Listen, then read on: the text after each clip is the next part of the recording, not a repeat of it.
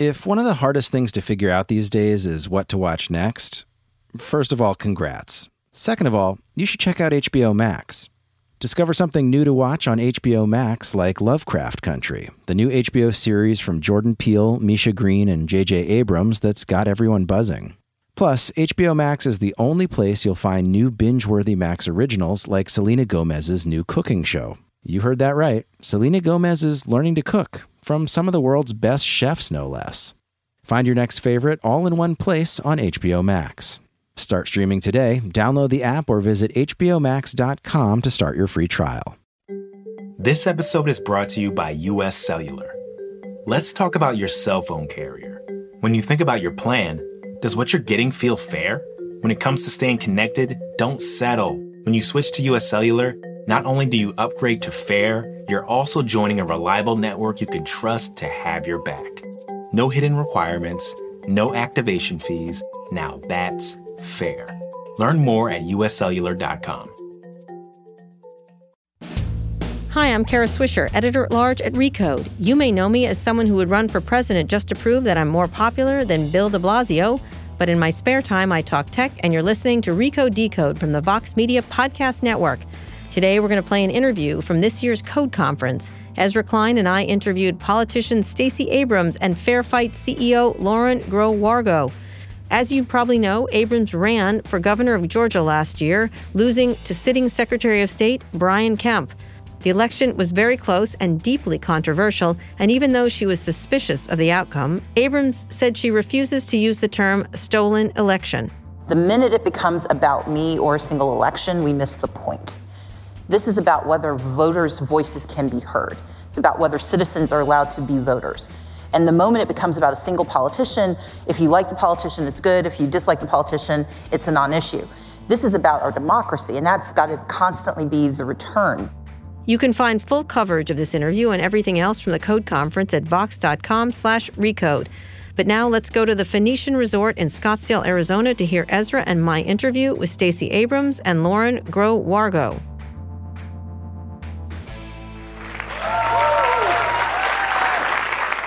So we want to bring here. Lauren is not as well known as Stacey has obviously been on television. You ran for governor, but Lauren was the. I don't want to say the brains of the operation because you both have incredible brains, but um, was behind the scenes, ran your campaign, correct? You're, the word you're looking for is mastermind. Mastermind, exactly. and now you guys are doing this thing. We're going to get to politics and things like that, but I'd love it, Lauren. Why don't you start about what you guys are doing? You you had this campaign, you ran it uh, did not win, but we can get into that in a minute. You guys then decided to do this. So explain what Fair Fight is. So Fair Fight came out of the 2018 election when about 50,000 people in Georgia contacted our campaign about problems that they had voting. Mm-hmm. And we knew we were up against Brian Kemp, who was the sitting Secretary of State and as the Voting Rights Act was gutted. He was the most aggressive Secretary of State in the country in rolling back voting rights, in particular for people of color. So we knew going into it that we were up against a guy with a horrible track record on voting rights and had been changing the rules to make it harder. So we were pretty prepared for that, all things considered. We can talk about that, um, how we were prepared.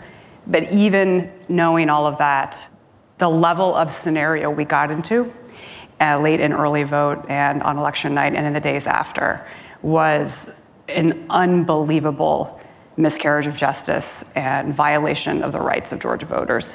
So, through those 50,000 people that contacted us in a race that Kemp won by 54,000 votes, we started learning in the 10 days after the election. Many of you will remember that the AP did not call our race for 10 days. It's going to be on by gravestone.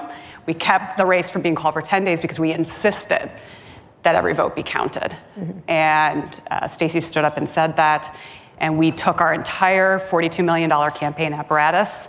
And at 2 a.m., when she made that speech, we turned it into a provisional ballot chase, um, a conversation with voters and elections officials about ensuring that every vote was counted.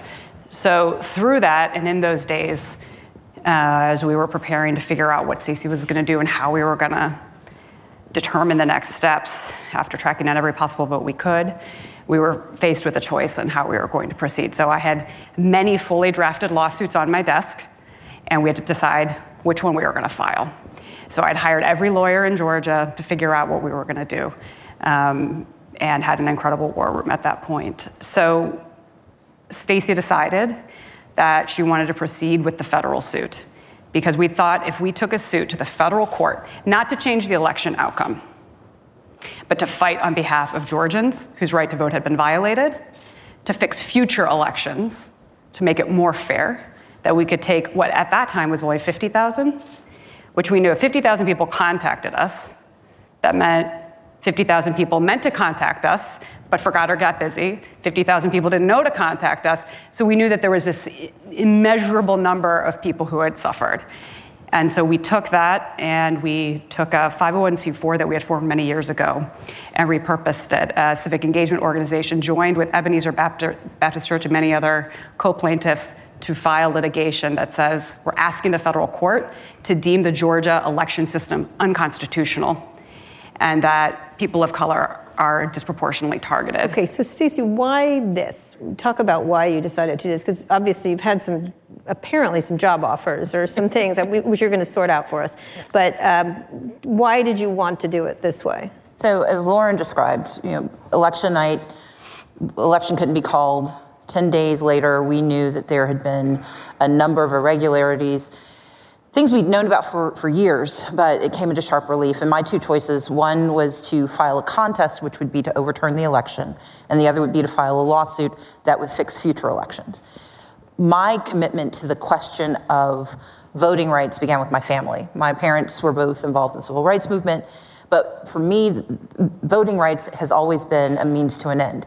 You cannot have true freedom without the right to vote. You cannot get health care, you can't get education, you apparently still can't have reproductive health and reproductive rights, even if you have the right to vote.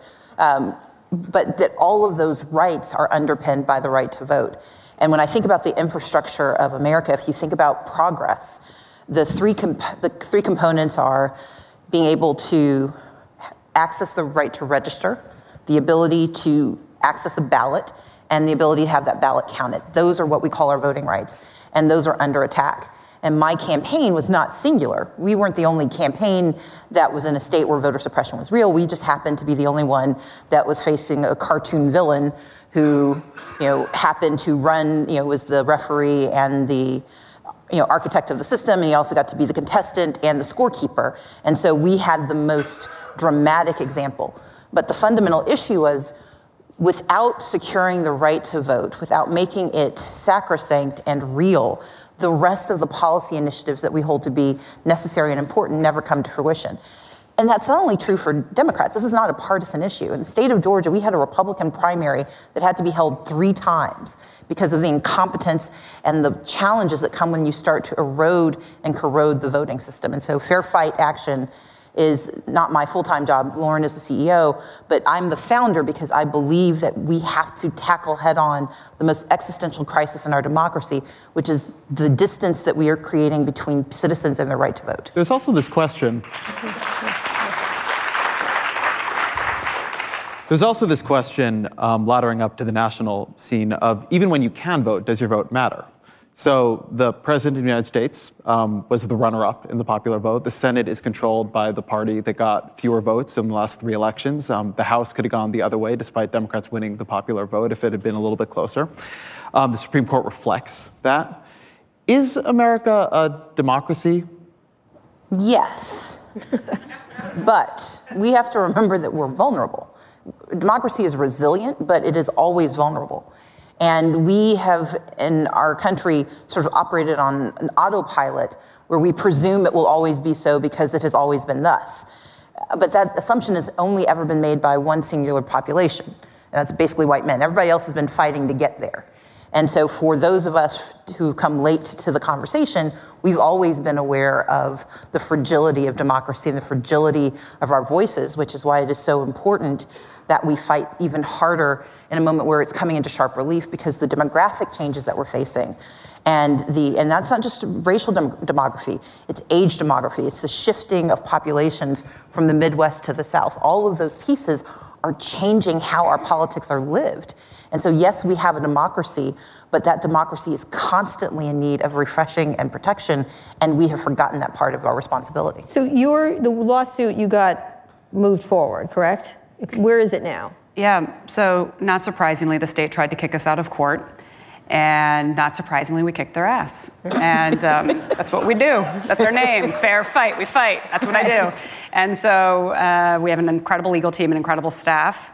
And not only did the state have their motion to dismiss denied, it was denied in a beautiful 85 page order that used our own language back to us from the court. And this is really important in terms of voting rights. A, the standing issues in the suit are really important. Stacey Abrams, a candidate, our campaign is not a plaintiff in this suit. These are grassroots civic organizations that represent domestic workers, that represent Martin Luther King's home birth church, churches around the state, civic organizations. The court agreed with us that because those organizations work to engage voters and educate voters, they have standing because of future harm this could do to them. And so that's important for organizations in Florida and Tennessee and Texas that are facing unbelievable onslaught on the right to vote, that this federal judge has, has granted standing and agreed with us in terms of standing. So there's a whole series of things. Uh, Brian Kemp is now the governor. Not surprisingly, as governor, he has not talked about this issue. He has not talked about 29,000 provisional ballots that were given out, 29,000 mainly African Americans in the state where he is governor. Don't know if their vote was counted. They map like a racial map of the state of Georgia. You plot those 29,000, it's a map of African American neighborhoods. This governor has never looked people in the eye to explain that. And he put a bunch of crap legislation through legislature and said, Oh, I fixed it, here we go. And the court says, Nope, buddy, you didn't. Uh, that didn't work. So what's the goal? What is the goal for you all to do? Because a lot of people this idea of this stolen election and it keeps doing that. Is that look? I, you, I I don't call it a stolen election. Others do. Others do, and I, I appreciate it. Um, but but I that's not the language I use because the minute it becomes about me or a single election, we miss the point. This is about whether voters' voices can be heard. It's about whether citizens are allowed to be voters. And the moment it becomes about a single politician, if you like the politician, it's good. If you dislike the politician, it's a non issue. This is about our democracy, and that's, that's got to constantly be the return. We've got to get back to the fact that politicians are elected to be representatives of the people's needs. And if they cannot engage in their system, if they cannot have their voices and their values heard, then we do not have a democracy. And so, no, it is, it is not about the election the election was, was a marker on what I would argue has been a 20 year story of irregularities and intentionalities in diminishing the right to vote in the United States. Because it didn't start with Georgia. You've got Wisconsin, you've got Texas, you've got North Carolina, you've got Michigan, you've got Pennsylvania, you've got New York. You've got states that have systematically denied access to the right to vote. And until we correct those wrongs, we do not have a thriving democracy in our country. You're touching on something, though, that has begun to concern me pretty deeply. You said a couple minutes ago this isn't a partisan issue, but it is. The Republican Party has begun to see that its interests coincide with less democracy. Um, somebody made the point to me recently that you can't possibly imagine bringing the voter age down from 21 to 18 in today's America because young people are Democratic and Republicans would never permit that. When you think about the Electoral College, it has a similar flavor to it. When you think about Puerto Rico and DC and potential statehood there, it has a similar dimension to it. It seems to be a pretty dangerous place to be in as a country, that democracy is becoming a partisan issue, that it's seen as something that if you're going to expand the franchise, good for Democrats, and if you're going to contract it, good for Republicans. So let me be clear. I said democracy, the corrosion of our democracy isn't partisan. The purveyors of most of the voter suppression absolutely are partisan. It has been a long-standing intent of the Republican Party to silence the voices of those who are not likely to be a member of their party, and that means young people, people of color, and you know, those are their two main targets, primarily people of color, because race is the strongest predictor of political leanings. So, yes, voter suppression legislation, voter suppression behavior is almost intentionally targeted to communities of color and low income communities. But the corrosion of democracy has a broader sweep because the problem is once you start to break the machinery, it breaks for everyone using it. And that's why I think it has to be that we, we also remind Republicans that this is a danger to them as well. Uh, the, the area where they had to run that election, it was because the same incompetence and malfeasance that was used to deny the right to vote to millions of Georgians to have their full hearing, it also had the ancillary effect of affecting that election three separate times. Because those same tools can be used against you if they become part of how the machinery operates. We're going to take a quick break now, but we'll be back after this to this live interview from the Code Conference with Stacey Abrams and Lauren Groh Wargo. Searching for what to stream next? HBO Max is where all of HBO meets the greatest collection of movies, shows, and Max originals for everyone in the family. Discover something fresh to watch with new HBO series like Lovecraft Country from Jordan Peele, Misha Green, and J.J. Abrams, or The Undoing, starring Nicole Kidman and Hugh Grant. You can also jump into a new Max original like Selena Gomez's new cooking show, Selena and Chef, or The Flight Attendant, a dark new comedic thriller starring Kaley Cuoco. Ridley Scott's even producing a new series called Raised by Wolves. Whether you want to rewatch classic favorites or finally get into that show your friends have recommended a thousand times, HBO Max has something for everyone. Start streaming today and find your next favorite. Download the app or visit HBOMax.com to start your free trial. If you're an early adopter, you get that your devices and your connections need to be fast and help make your life better. But you might be forgetting one thing tech should be fair too. Fairness isn't a new idea, but it is to wireless. That's where US Cellular comes in. At US Cellular, people come first. And that means a fast, reliable connection with no hidden requirements and no activation fees. They'll even pay you back for unused data. When you upgrade to US Cellular, you upgrade to fair. Learn more at uscellular.com.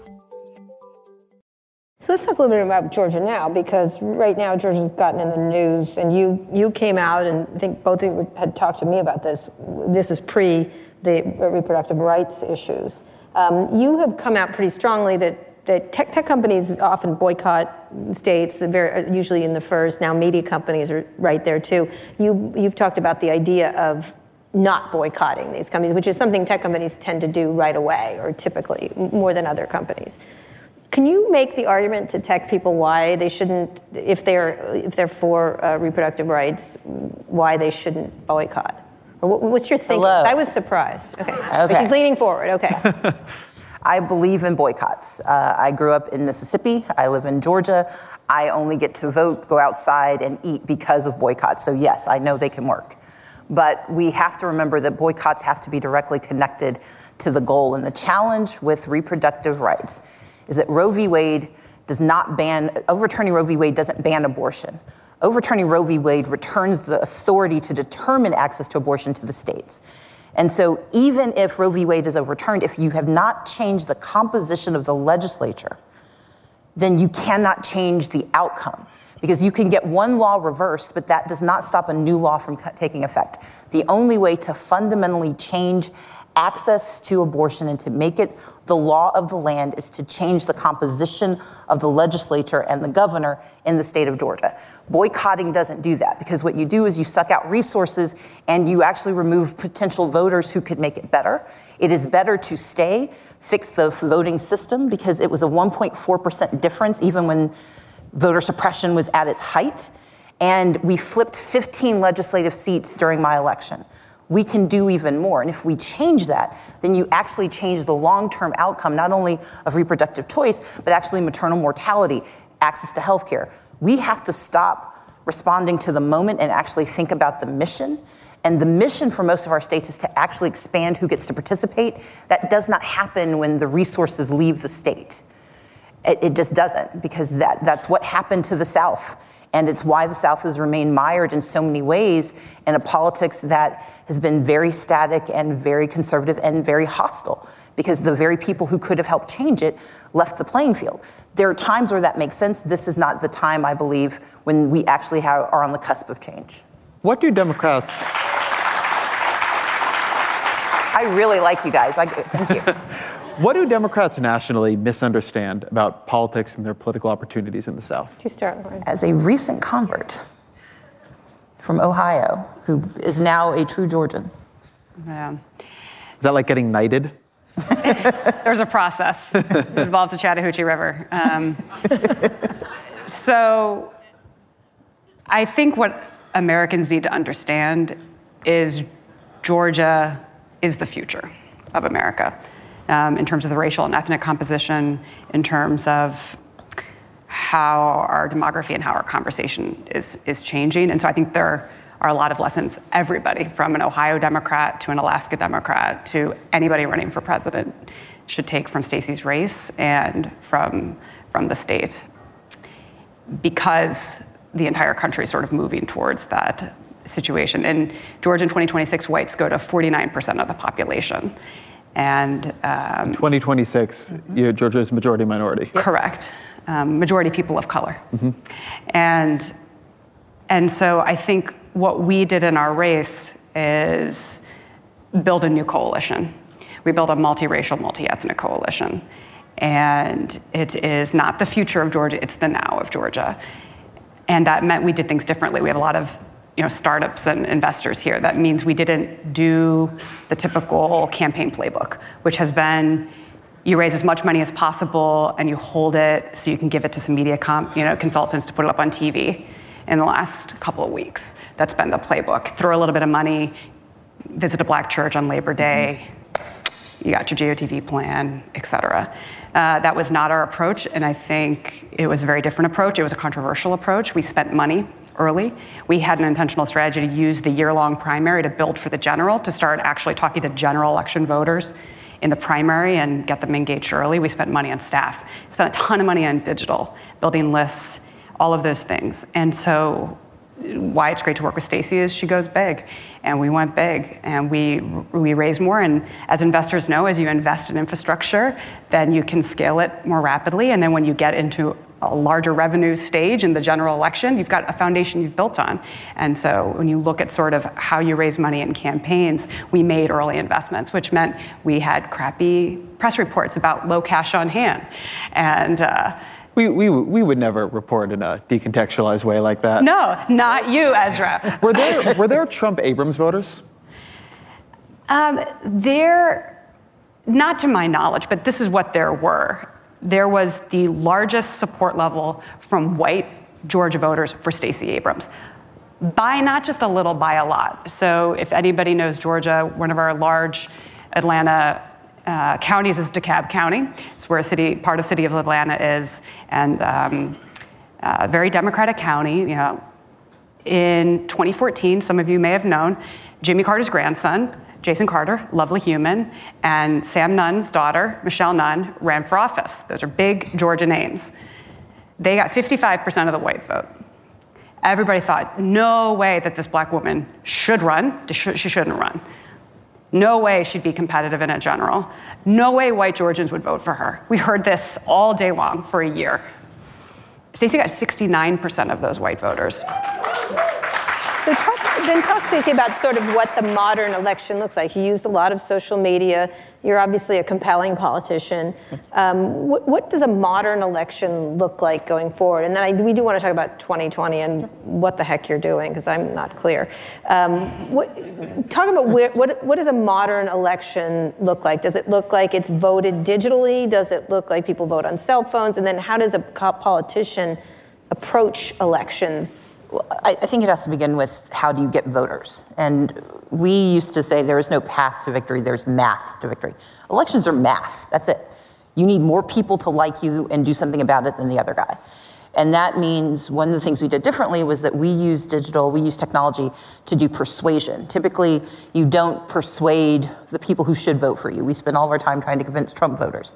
What I said is look, if, if a Trump voter likes what I say, you're welcome but I'm not going to change what I say to convince you to come on board.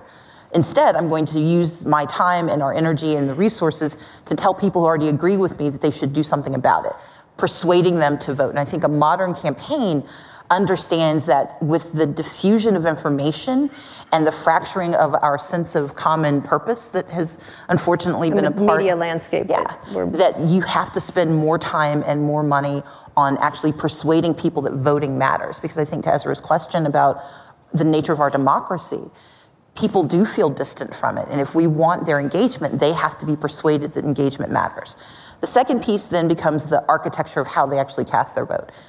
I think there may come a time where we can get to the security of voting online. We are not anywhere near that. Uh, in fact, we need to return to the very analog of hand marked paper ballots, I think, to secure. In fact, there was a story out today that North Carolina had online for anyone who wanted it the passwords to all of the systems for their voting system. Mm-hmm. And that's one of the systems that was actually investigated by, the, by Homeland Security. Brian Kemp refused to let Homeland Security evaluate our system. And so before we move to digital voting, to online, to voting by your phone, we have to get the act of voting right again.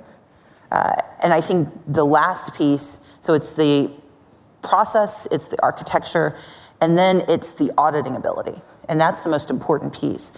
One of the different things about our campaign, and Lauren alluded to it, was that we did not let them call the election on election night.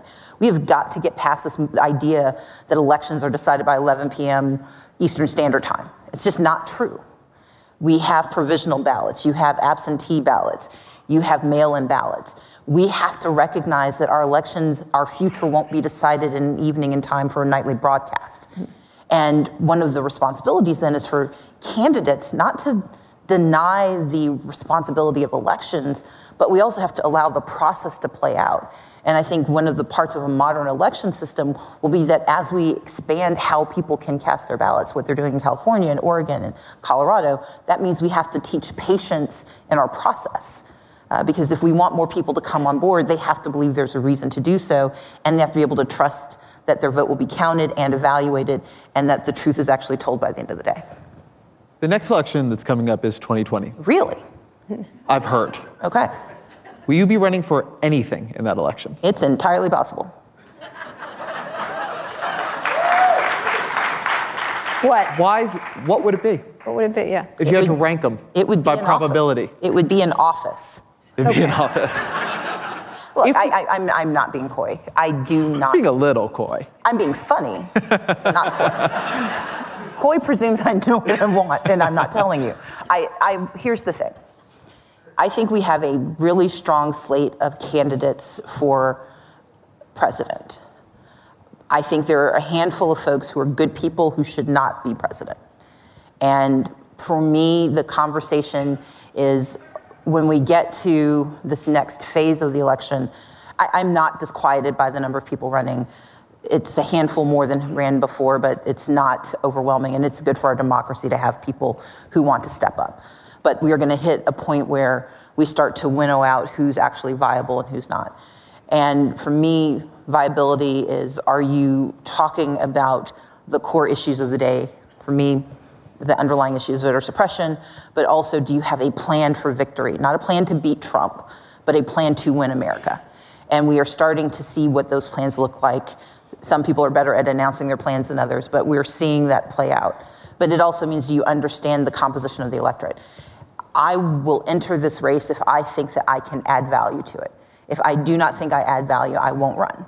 And I don't have enough information at this moment to make that determination. Let me ask you about another level of it, though, which is the presidential race exerts tremendous gravity. But the Senate is important for Democrats Mm-hmm. too, and if there's going to be a Democratic president, they're going to need a Democratic Senate to get much done. Democrats have failed to recruit their strongest candidates in Montana with Steve Bullock, who's decided to run for president for an unclear reason to me. They've failed to recruit the strongest candidate in Texas with Beto O'Rourke deciding to run for president, with John Hickenlooper again deciding for somewhat unclear reasons to run for president. And then potentially, um, we don't know what uh, the strongest candidate in Georgia will do yet. There seems to be a difficulty Democrats are having getting folks to run for Senate as opposed to the White House. Why do you think that is? Uh, Well, I I can speak for myself, and then I'll tell you what I think about the, the basic argument. I'll do the basic argument first.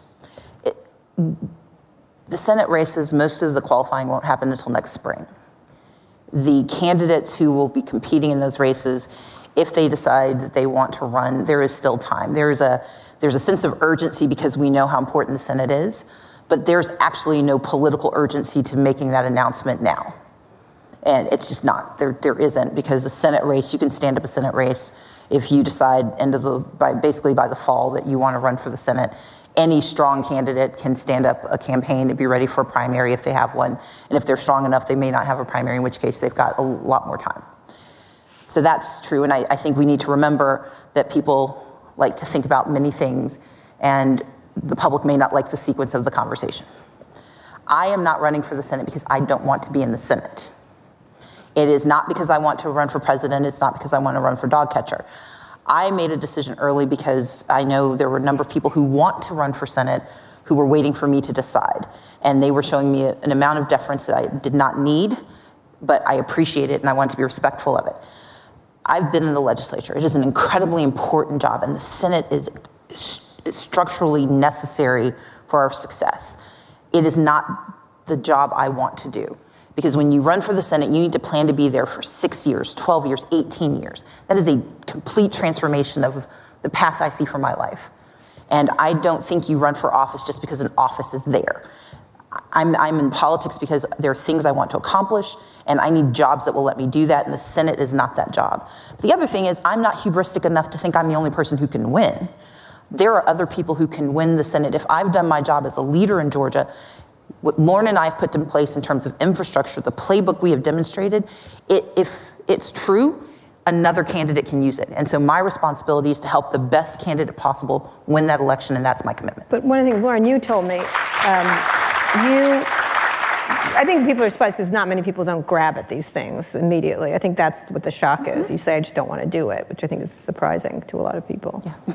yeah. Um, but Lauren, you said you don't want to work on politics anymore. You want to do this. You, you, led a campaign that was pretty astonishing that you got as I don't know that I ever said that exactly to you, Kara. Okay, all right, okay. you said something like that. It was surprising. I mean, I am not a hired gun who just goes and works for anybody. Um, it's not how I've operated ever um, mm-hmm. in my career. So I am selective about what I do. And it's, for me, coming, what we lived through in the year and a half race, and for me as a human and an individual, in terms of thinking about how I would look people in the eye and how I would look at my child and having a level of power and influence in our party at this horrible time. Uh, for me, I knew voting rights was not like the thing I signed up to do as I went into my political career. But I knew that what we witnessed was so egregious. Egregious is not the strong enough word. I'm sure Stacey has a much better word so just horrible, and that I was in a position of power to challenge that.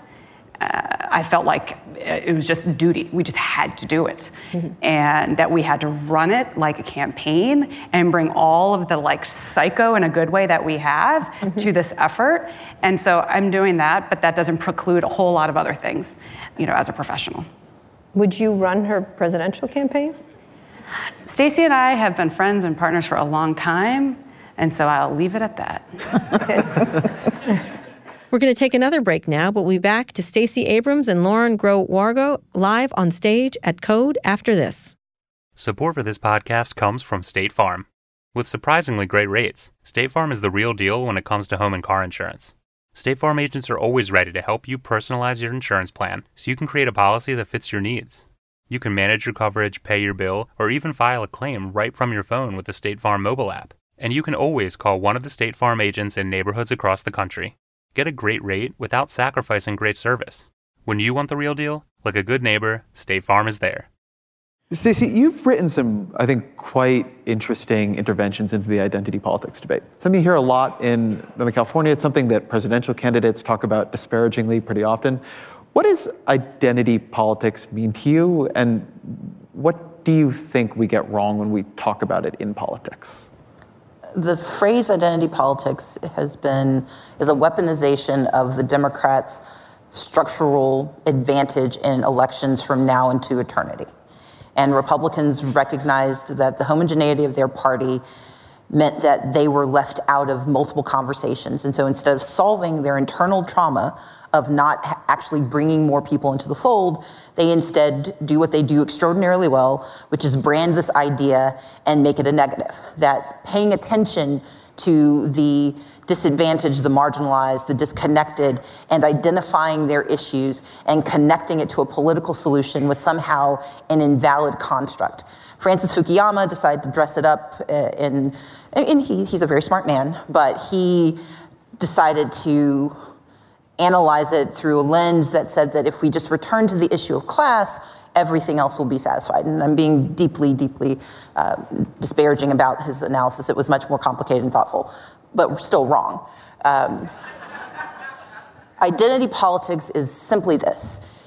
We all have identities, but there are structural barriers that impede access to opportunity for certain communities. We know those are true, we know those are real, but we cannot fix them if we don't identify them.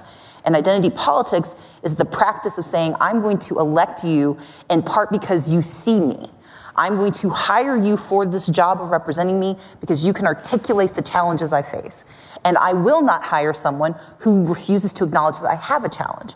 Those challenges tend to be grouped together. So we can talk about LGBTQ communities, communities of color, the physically disabled, you name the group, but if there is a legitimate cohort that faces barriers to opportunity, identity politics is a reductive phrase that is used to say that that should not be a legitimate reason for election. I would argue it is the only reason for election. You are hiring representatives. If they can't see you, how can they represent you? That is the very basic construct of my argument.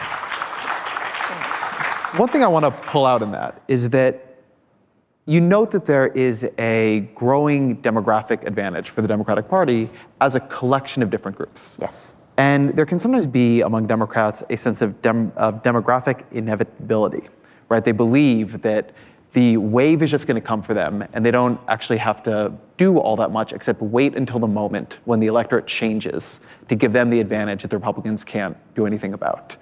You've talked about demography not being a destiny, but a kind of opportunity. Absolutely. So, I want to talk about what the difference between viewing it in those two ways is? Destiny says it's going to happen inevitably. Opportunity says it can happen, but you've got to work for it.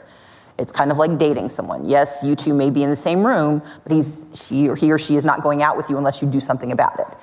And in democratic politics, we have waited for destiny to just put the person in front of us, and thus we are together we've ignored the responsibility, which is why Lauren is so extraordinary as a leader of campaigns, which is that you've got to go and get it done. You've got to do the work of conversation, you've got to do the work of engagement, you've got to do the work of turnout.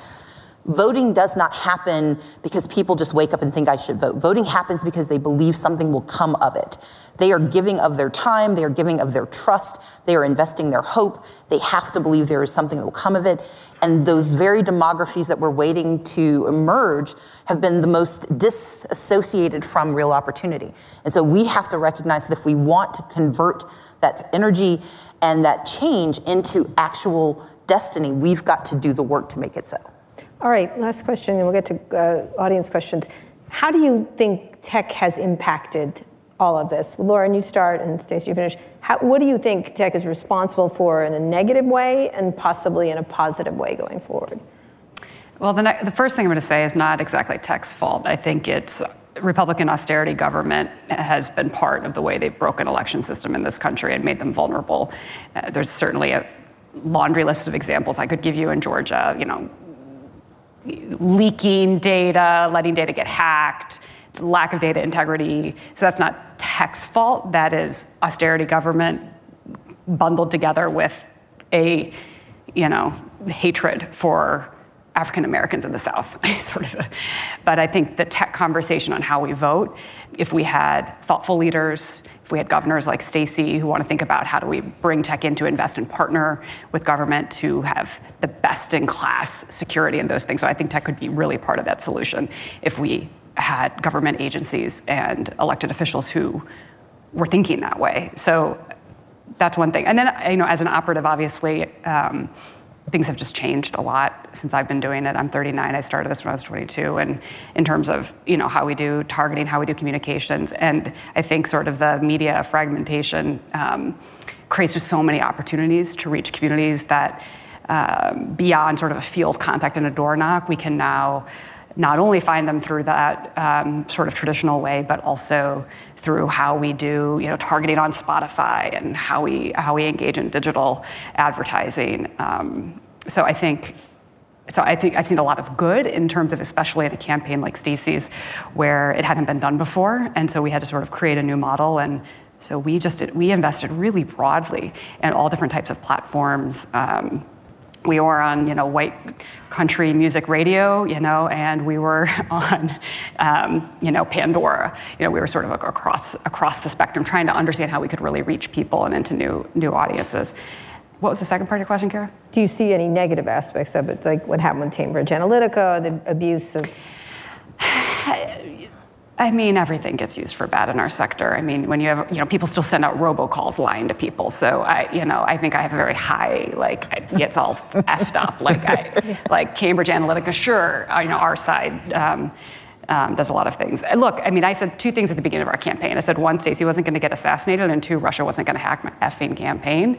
Neither of those things happened. They tried both, right? They tried both. And so I think part of what tech has to understand, I think what operatives have to understand, it's so, it's a battlefield.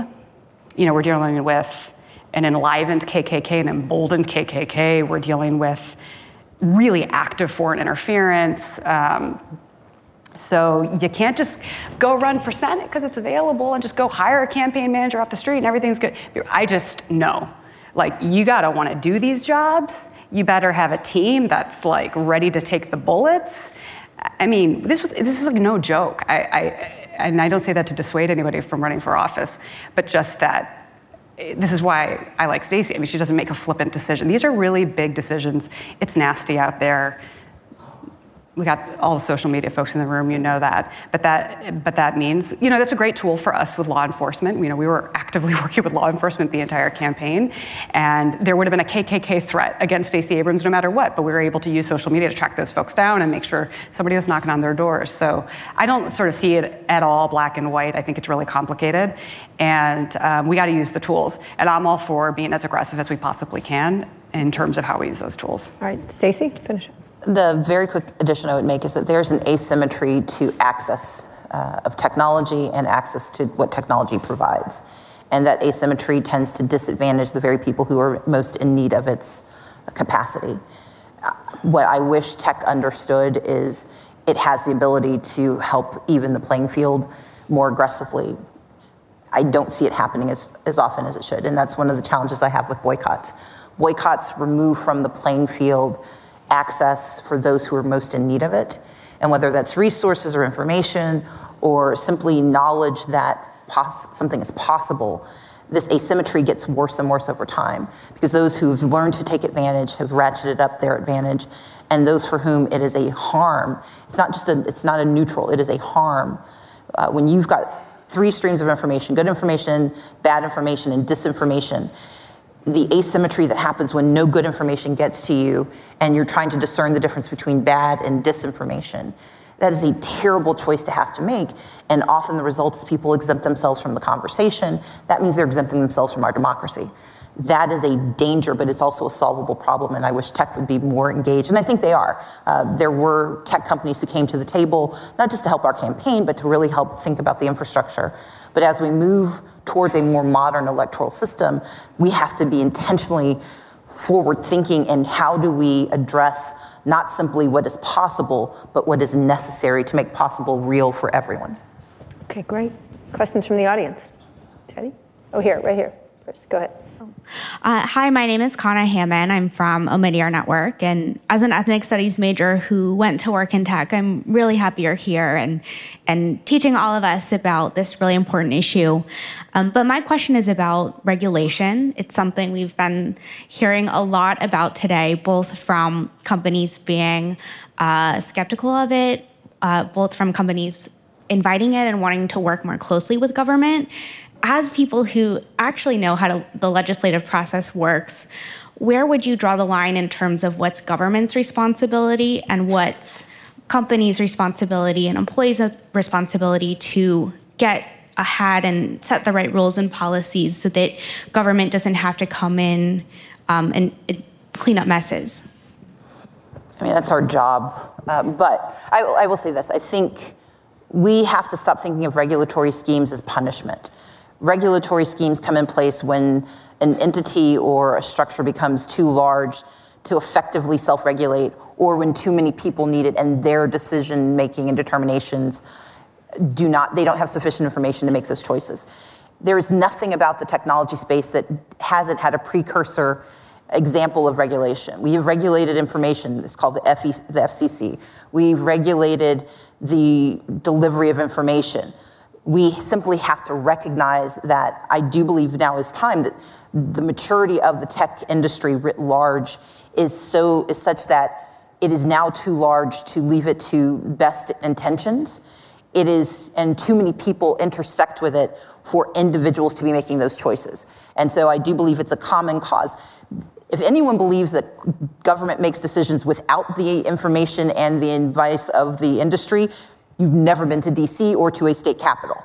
And so it is a joint enterprise, but I do believe that we have reached a place where regulatory uh, structures are necessary Which, to maintain. which one? Is it antitrust or is it just? I think it's all of the above because part there's delivery, there's content, uh, there's the, the very power. I mean, that's what I'm talking about power. The very power. Now, I don't think we have reached the place where we know enough to determine the tipping point of antitrust, in part because some of these things are so opaque as to, I, I don't want us to make decisions where we're simply breaking it up. The terrible analogy I use with, with Ezra was look, it's like trouble with tribbles. You don't want it to proliferate just because you're trying to solve one problem, you create many more. And so I think, and this isn't as simple as ba- ba- breaking up the baby bells or breaking up a railroad system. We really do have intersectionalities and interdependent technologies that I think it's very naive to say that you can simply say, now you shall disperse. We're not ready for that. I think the first step is regulation. I do think we should have an eye towards antitrust. And I do think there are some companies that are reaching a, a, an inflection point where antitrust conversations can happen faster. But I want us to begin with the regulatory. Well, that was a complex and nuanced answer, which is unusual Sorry. for politicians. Go ahead. Hey, hey Stacey. Uh, I appreciate Teddy, it. Teddy Schleifer here from Recode. Um, you met with Beto O'Rourke last week in Georgia. Um, a lot of candidates are sort of seeking your stamp of approval on voting rights issues. Um, Beto O'Rourke came out. He says he wants to see the national uh, voting percentage, turnout percentage, be 65%, pretty high. A, I'm curious if you think that's realistic. And B, of as an observer on the sidelines right now, which of the 2020 candidates do you think is kind of offered the most compelling platform on voting rights? Not going to answer the second question. How about you, Lauren? Sure. But Lauren. no, Yeah. Lauren can answer it. Lauren, do you have one? I like many. We're trying. We're trying to make some news. So Well, here, here's the thing. I am pleased that everyone I've met with has not only made a commitment to this conversation, but has done the work. They've done the work in different ways. And again, we are early in this campaign. And so that's why I'm not going to pick and choose. I think we've seen a number of different ways that this has been made manifest. The first part of the question was is 65% real. Yes, 65. It is. I mean, look, there are nation states that hit 70, 75%. Part of it is the investment in the elections. We do not invest in disadvantaged communities. We do not invest in non-voters. We have, I mean, there's, there's a sense, there's a, there's a myth of efficiency in the way we run elections where it's the most efficient thing to go back to the people who voted before. The problem is, if you're only going back to the people who voted before, you're, you're leaving out a larger and larger group of people. I believe that we, if we had campaigns and we had a campaign infrastructure that actually invested in and made real and manifest the ability to vote, the ability to be reached, and held our politicians accountable because they actually know we're going to show up, yes, I do think we can hit 65. And I think that because I just ran a statewide election in a midterm year where we hit 65%. Okay. What do you think about the effort to make voting day a holiday? I think it makes sense. I don't think it's a solution to every problem, but it brings into sharp relief one of the most critical issues. It has to be a paid holiday. It can't simply be a holiday because for a lot of folks, it's not a factor of whether or not they can get there. It's can they afford to vote? Hi, my name is Bert Blackrack, and I had um, a story to share. My grandfather was the first African American judge, civil judge in Canada. And I grew up hearing a lot of the stories and what it took to um, put forth his mission. So I don't have a question, but I just wanted to share my deep appreciation and love for what you've done, what you're doing, and how you're educating all of us on on the movement. I know how much how much you put up with. Thank you. Thanks, Bert. Thank you. Last question. Thank, thank you for being here today. I was curious how Democrats and political parties in general can win back the center because it feels like we've become more polarized in our politics over time, and there's a real center that's left out of the conversation. Uh, you know, just thoughts on that generally. I think that there is a false narrative that the center has been abandoned. what, the, what is often described as being too far to the left tend to actually have fairly broad beliefs. So most Americans want access to health care.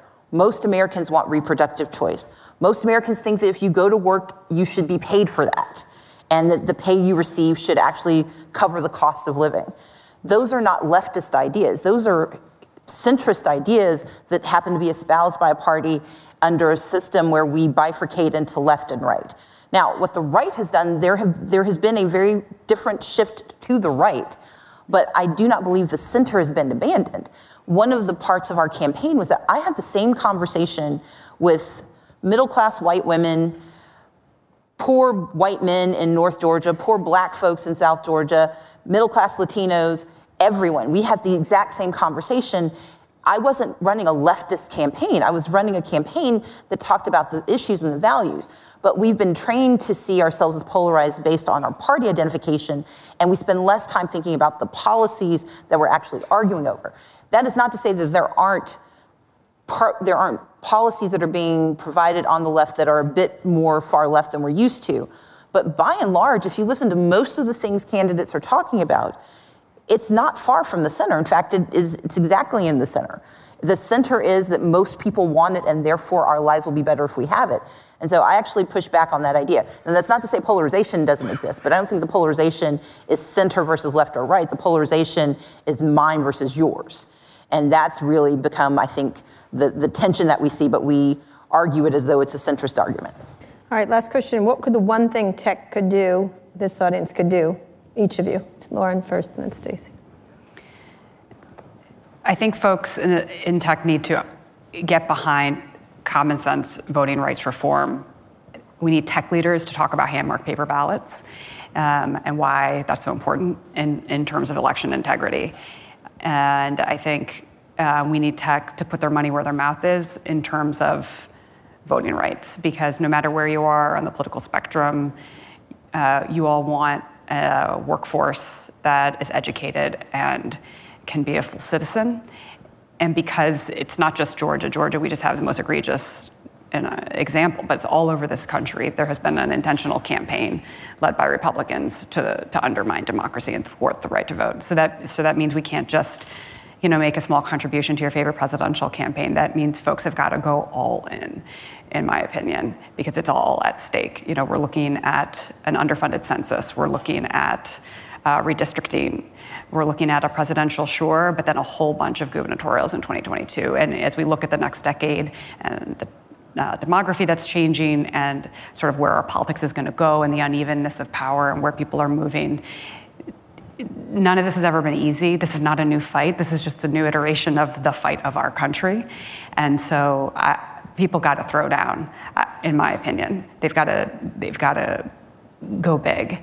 We, you know, we've got foundations who are under attack from the Trump administration. We have nine subpoenas that were filed against us. They are, the other side is throwing everything they possibly have to shut us down, to shut our friends down, to shut down people who are trying to fight for democracy. So this is not the time to cower in the corner at all, uh, but it's going to take bold leaders. It's going to take people standing up to say, I understand that talking about democracy may seem like a partisan issue, but I'm going to do it. And there's actually a right side and a wrong side on this right now.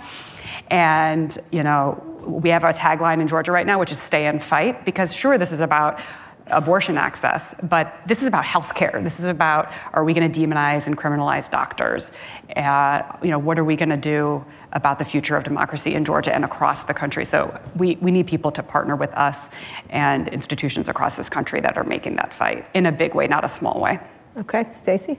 I, I think she said almost all of it. The other piece I would add is you all are going to be visited by candidates not only running for president but for Senate, for Congress.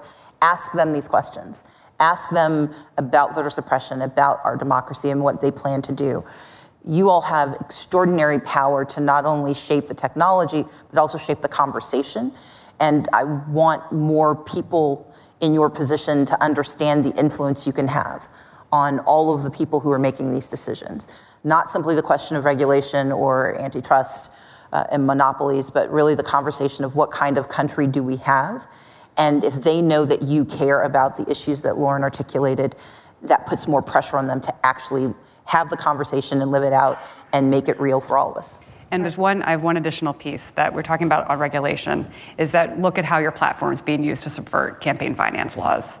And that's in terms of enforcement on that, that is to the FEC and others. But uh, in our race, there were huge right wing platforms using Facebook and um, um, other means to spread a message that was directly coordinated with the Kemp campaign, but they are not registered super PACs. They are not registered with any entity, and um, they get spun in a whole bunch of different ways. And it's likely millions of dollars worth of communications that are never reported. And so ultimately, I think we've got to lift that up a whole bunch of different ways. That's going to be the big challenge, I think.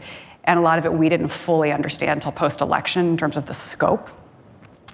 I think for campaign operatives, what we have to understand is the playing field is all voters right? And so we did more research. We did a, an incredible amount of research checking in on the far right, checking in on sort of all segments. I'm glad we did that because we were tracking tracking what was happening there. But in terms of how people are using your platforms, whether or not you realize it to subvert campaign finance laws, it's happening all the time. Great. Lauren Groh-Wargo, Stacey Abrams, thank you very much. Thank you very much. Thanks again to Stacey and Lauren for joining us on stage and to Ezra for conducting that interview with me. And thanks to you all for listening. You can follow me on Twitter at Kara Swisher. My executive producer, Erica Anderson, is at Erica America. My producer, Eric Johnson, is at Hey Hey ESJ. If you like this episode, we really appreciate it if you shared it with a friend. And make sure you check out our other podcasts, Recode Media, Pivot, and Land of the Giants. Just search for them in your podcasting app of choice. Thanks also to our editor, Joel Robbie. Thank you for listening to this episode of Recode Decode. I'll be back here on Monday. Tune in then.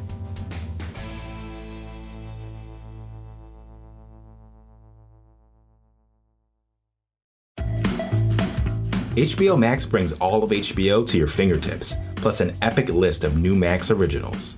Whether you're into animation, classic movies, or binge worthy series, HBO Max's suggested collections are curated by real humans, not robots, so you find the right thing to watch every time.